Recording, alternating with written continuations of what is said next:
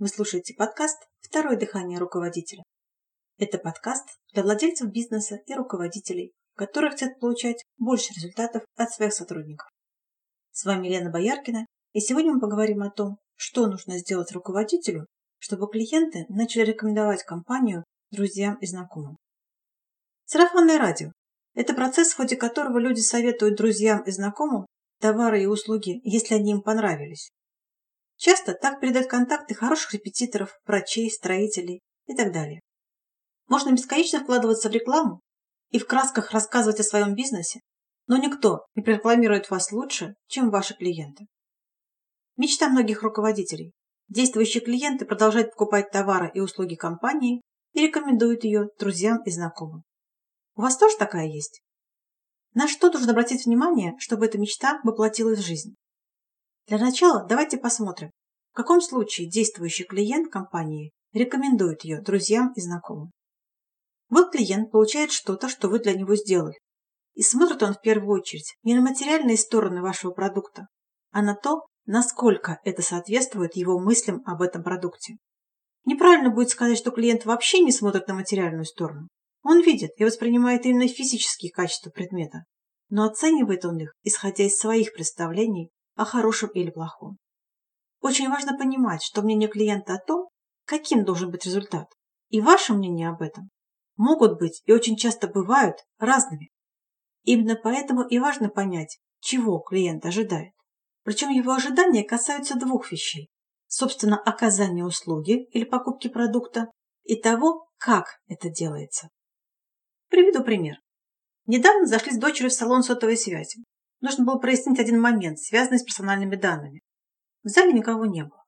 Постояв пару минут, так никого не дождавшись, мы заявили о своем присутствии погромче. Получилось. Вышел с подсобки парень с недовольным видом. На приветствие не ответил, подошел к рабочему месту, ответил на наши вопросы, не теряя недовольного выражения лица, и как только мы сказали, что все понятно, тут же удалился, с тем же недовольным видом, безо всяких «до свидания» и прочее. Вот это и есть два момента что предоставляется и как. Сотрудник, в принципе, ответил на наш вопрос, но послевкусие от такого обслуживания не очень. Возвращаться туда не хочется, и тем более не хочется рекомендовать салон друзьям и знакомым. Или другой пример.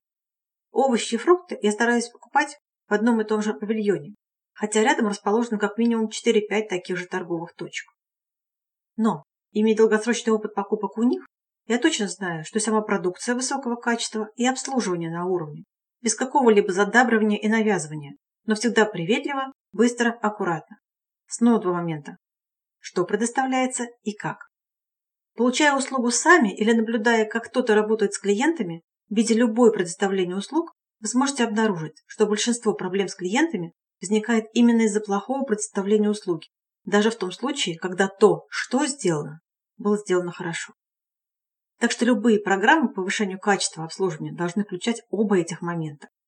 И по моему опыту, если на первый момент в компаниях еще как-то обращается внимание, то на второй, как предоставляется, внимание обращается существенно меньше. Часто продавец не понимает, что сама продажа – это услуга, и то, как продавец продает, в большей степени влияет на его доход, чем то, какой товар он продает и по каким ценам. Многие продавцы жалуются на высокие цены, большую конкуренцию, проверяют покупателей, а также на отсутствие у них желания покупать и денег. Вопросом покупателей большинство из них не купили и ушли из магазина с отражением не по причине высоких цен или плохого товара, а потому что продавец мешал им осмотреться, разобраться в том, что есть в магазине, и мешал правильно выбрать. Мешал, а не помогал. Важно именно то, как оказывается услуга продавцом, а не то, что он продает. Качество предоставления во многих случаях позволяет скорректировать недостатки самого продукта и получить нужный нам результат – удовлетворенный клиент, желающий и дальше сотрудничать с компанией и рекомендовать ее своим знакомым. Но есть одно «но». На то, будет ли получен такой результат, сильно влияет отношение сотрудников компании друг к другу. В компании есть два типа клиентов – внешние и внутренние. Внешние – те, кто пользуется продуктами или услугами компании. Они не работают в вашей компании, они приходят со стороны. Внутренние клиенты – это сотрудники компании, ваши товарищи по команде, руководители или подчиненные. Иногда я наблюдаю следующее. сотрудники не оказывают должных услуг внутренним клиентам, то есть друг другу, относятся к членам команды без должного уважения, а к внешним клиентам хотят относиться хорошо, ведь те же платят им деньги. Но так не получится. Отношения наружу будут только такими, каковы отношения внутри компании.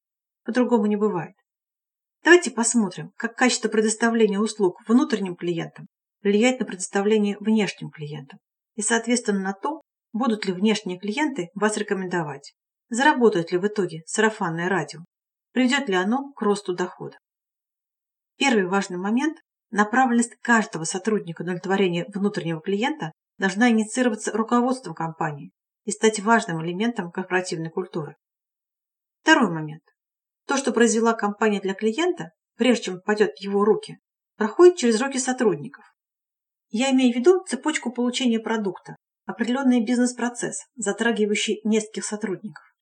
Например, продавец при продаже услуги по изготовлению и монтажу кухни принял заказ, выяснил все необходимые данные для его выполнения и передал заказ замерщику. Замерщик съездил на объект, выполнил нужные действия, заполнил нужные документы, придал заказ производства. Производство изготовило то, что от него требовалось, сотрудник по контролю качества все это проверил, заказ передали в монтаж. Монтажники выполнили установку кухни, снова проверили качество, подписали акт выполненных работ у клиента, передали документы в бухгалтерию. Я беру простую схему, не будем усложнять. Каждый сотрудник в этой цепочке является терминалом, то есть тем, кто принимает какую-либо входящую частицу, что-то с ней делает, каким-то образом ее обрабатывает и передает дальше. То, насколько качественную частицу передаст терминал следующему в цепочке, зависит в том числе и от того, насколько качественную частицу он получил от предыдущего. Каждый следующий терминал в цепочке является внутренним клиентом для предыдущего терминала. И от того, насколько качественно будет оказана услуга внутреннему клиенту, зависит качество услуги внешнему клиенту, заказчику. Представьте, что кто-то в этой цепочке предоставил следующему за ним терминалу услугу низкого качества. Например, халатно заполнил документы, неверно сделал замеры, забыл в кавычках перезвонить клиенту, и тот был вынужден сам звонить в компанию и разбираться, что там с заказом. Или кто-то допустил и не исправил ошибку в монтаже, поэтому тот, кто должен был сдать объект, просто не смог этого сделать. Да к тому же еще и от клиента наслушался нелестных вещей. В итоге компания получила результат, о котором клиенты тоже рассказывают своим знакомым и друзьям, но рассказывают со знаком минус. Сарафанное радио тоже запущено, но оно работает против компании. С чего начать исправление ситуации? Я бы обратила внимание на мотивацию сотрудников, атмосферу в компании, на то, как сотрудники относятся друг к другу, на общий уровень удовлетворенности персонала, так как только довольный персонал может создать довольного клиента. Начните с выяснения того, чего хотят ваши внутренние клиенты, в каком виде и какого качества они хотят получать результат вашей деятельности, чтобы, используя его, они могли произвести свой. Выяснив, предоставьте им это, а потом переходите к внешним клиентам. И помните о двух вещах. Что предоставляется и как. Понаблюдайте, сделайте выводы и исправьте то, что нужно исправить.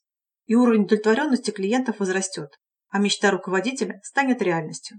Действующие клиенты будут покупать еще и рекомендовать вашу компанию своим друзьям и знакомым. Подробно тема обслуживания клиентов рассматривается в нашей программе «Довольный клиент. Секрет блестящего предоставления услуг». А тема мотивации сотрудников программе «Второе дыхание руководителя». Вы можете получить больше информации об этих программах на нашем сайте или написав нам по электронной почте. Адрес сайта указан в описании выпуска. И еще один момент. Мне хотел бы получить от вас обратную связь в отношении подкаста. Вы можете написать комментарий, поставить лайк, подписаться на информирование о новых выпусках подкаста. Также у вас есть возможность написать мне по электронной почте, указанной в описании подкаста, и задать свой вопрос. На этом все.